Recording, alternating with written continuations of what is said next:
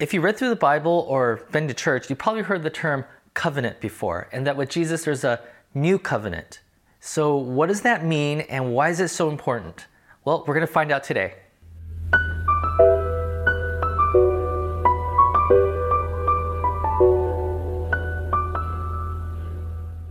Hey, today we're going to be looking at Luke chapter 22, verses 7 through 20. Then came the day of unleavened bread on which the Passover lamb had to be sacrificed. Okay, so this is the setting of today's text. We're entering into a celebration called Passover. And in case you don't know what that is, if you were a Jew living in Israel 2,000 years ago, which is when this story takes place, you would be celebrating this very feast along with every other Jew in town. You see, 1,200 years ago, before this takes place, you know that your ancestors, called the Israelites, were slaves under Pharaoh. You cry out day and night to God to come rescue you, and then one day he sends a guy by the name of Moses. Now, Moses, he walks in to the throne room of Pharaoh and demands that he let his people go.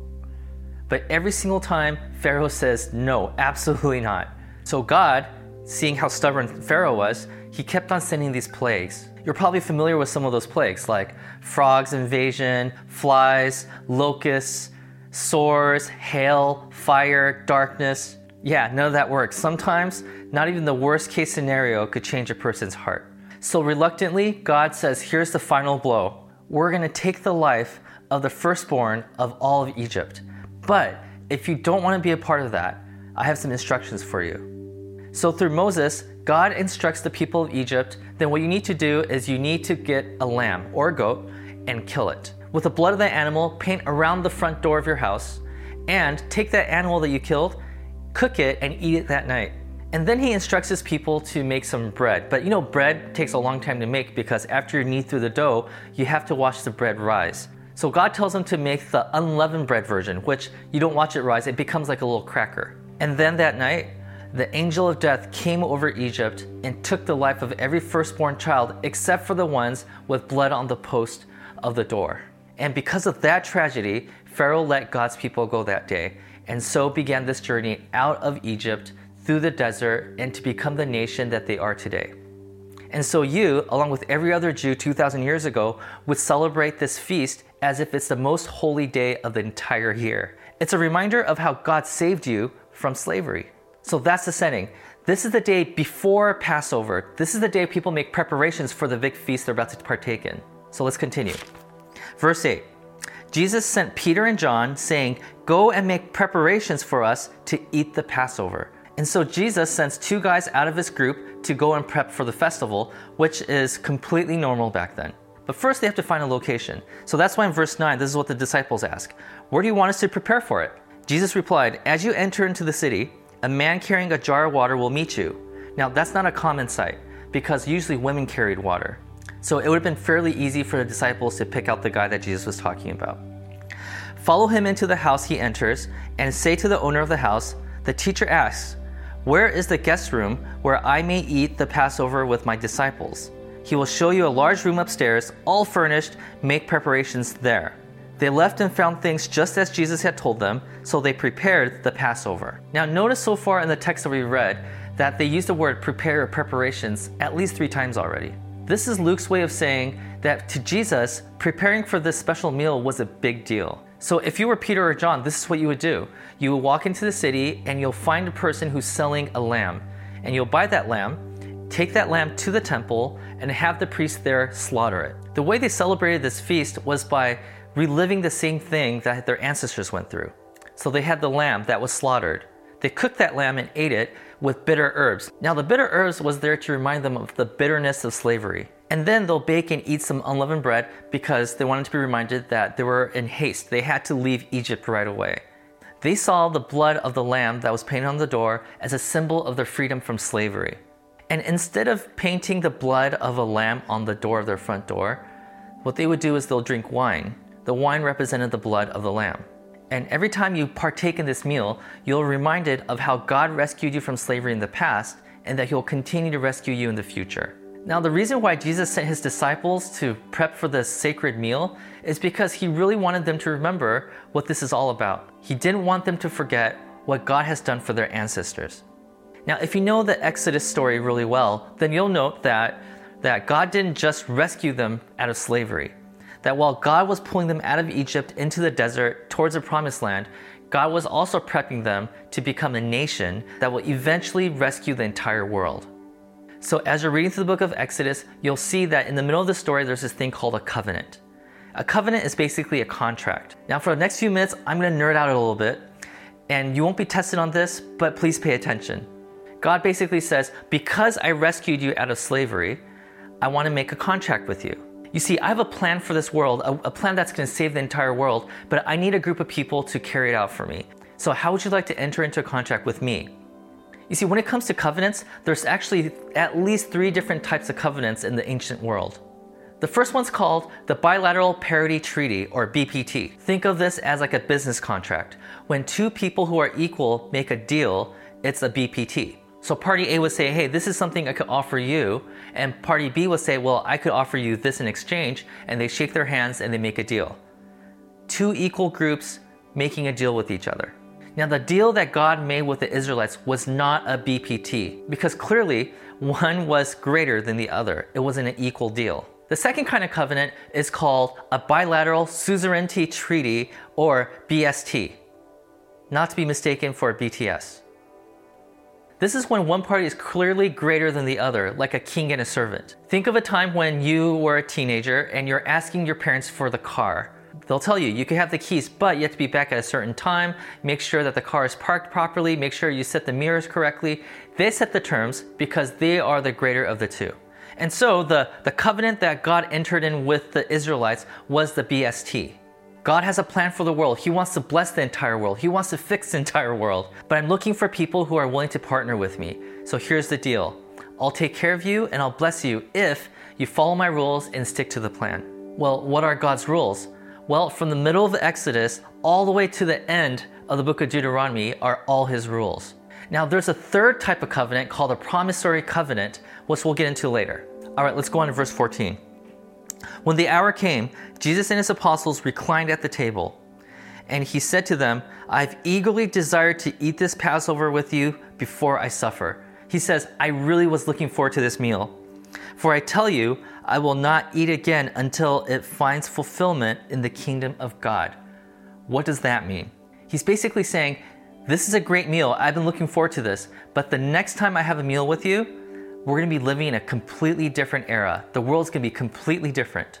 To which the disciple says, Really, Jesus? By the next time we have a meal together, this world's going to be completely different? What are you talking about? Well, let's keep reading. After taking the cup, he gave thanks and said, Take this and divide it amongst you. For I tell you, I will not drink again from the fruit of the vine until the kingdom of God comes. Again, Jesus makes this mention of, hey, the next time we drink together, it's going to be a totally different world. You could imagine by now his disciples are scratching their heads thinking, what is Jesus talking about? Verse 19 And he took bread, gave thanks, and broke it, and gave it to them, saying, This is my body given for you. So imagine yourself at this table. You're about to reach for that bread, and you're about to take a bite when you realize, Did he just say what I thought he said? What does he mean that this bread is his body? Now, the meal is already strange because of the things that Jesus said, right? Well, it's about to get even weirder and even borderline offensive in the next verse. Do this in remembrance of. Now, at that point, the disciples are thinking, I know what this is in remembrance of, Jesus. We just went through the whole process. This is, this is in remembrance of what God did for our ancestors, rescuing us from Egypt. But Jesus doesn't say that. He says, Do this in remembrance of me. Now, if you are a Jew, this is the part in the story where you would drop everything, get up, and leave the meal. Because this is offensive. This is kind of like if I made an announcement in December saying, hey, in a few weeks we're gonna be celebrating Christmas. So we're gonna be singing some Christmas songs, we're gonna be bringing some gifts, we're gonna have a potluck, but not in remembrance of Jesus being born 2,000 years ago. We're doing this in remembrance of my birth. We're going to change the lyrics of all the songs so it's about baby Katz and not baby Jesus. Now, while that may offend most of you, and I hope it does, it offended the Jews even more than that. Jesus is making a claim here that says that he's equally as important as God. The disciples should have said something like, Jesus, you can't make this feast about you. You can't just flippantly change the meaning of something we've been doing for 1200 years. But Jesus isn't done yet. Verse 20 In the same way, after supper, he took the cup, saying, This cup is. The disciples would say, Hold up, Jesus, we all know what this cup stands for. We've been taught since we were little boys that this cup is a representation of the awesome covenant that God made with us. We were a bunch of slaves, we had nothing going for us, and then God adopted us, and we've been blessed by Him ever since. Then Jesus says, Hold up, I didn't finish my sentence yet. He says, This cup is the new covenant in my blood, which is poured out for you. Now, you seeing this happen, and you're sitting at the table with his disciples, you're aware of the culture back then. You see, in the Old Testament, there's this prophet by the name of Jeremiah, and he predicted that there will be a new covenant one day. Jeremiah basically says this new covenant is going to be better than the present bilateral suzerainty treaty covenant. Now, if you read on, what you'll discover is that this new covenant that Jesus is talking about falls under the third category of covenants. It's called the promissory covenant. So, so what is that? A promissory covenant is when one party says, I will make a deal with you even if you don't do your part. Regardless of your involvement, I will do my best to fulfill my end of the deal. My commitment to you is unconditional. The new covenant is God saying, I will love you, bless you, take care of you, regardless of your response. And as a matter of fact, just a few minutes after Jesus finishes making this speech, one of the 12 leaves the meal and betrays Jesus. And just a few minutes after that, the rest of the 12, they desert Jesus. And a few hours after that, the very people that Jesus set out to save, well, they betray him by accusing him of committing a crime that he didn't have any part of. And a few hours after that, the group of people who warmly greeted him as he was entering in on Palm Sunday are now hurling insults and throwing rocks at him. And then a few minutes after that, they strip him of his clothes, they hang him on a pole naked, putting him to shame in front of all the people who are entering to Jerusalem. And to demonstrate the power of this new covenant, do you know what Jesus said after all these things were done to him? He says, Forgive them, for they don't know what they're doing. His love for humanity, not just Israel now, but for humanity, is unconditional. Now, in the ancient world, covenants were not taken lightly. It was so important that when they were to cut a deal, they made sure that some kind of blood was involved. Now, this specific deal, this covenant that was between God and humanity, was such a big deal that it was sealed with the blood of the Son of God. You see, this transition from the old covenant to the new covenant was a huge deal. It changed the way that humans related to God. So, this is what Jesus meant. The next time we're gonna have a meal together, everything's gonna be different. God will relentlessly chase after you, pursue you, so that he can move you from darkness to light. Now, a few months after the story of this Last Supper takes place, a new group of people formed called the church. And the people of this church were called Christians. Now, these people lived under the new covenant. They basically said, the way that Jesus loved us unconditionally, well, I'm going to live the rest of my life committed to loving other people in the way that He loved me. Regardless of how you treat me, I will choose to love you. Regardless of how much it may cost me, I will choose to love you. And in some circles, they had a term for that, and that was called a living sacrifice. In essence, that means I will commit the rest of my life to sacrificing myself for the sake of the other. You see, this new covenant ushered in a brand new way of relating to God, and because of that, the way we relate to other people. You see, the new covenant is God's way of saying, What I intended to do for the world through the Israelites, which didn't work out, I'm now going to go and do through the church. I'm going to unconditionally bless and take care of you. And for that reason, I want you to go and do the same for the people around you.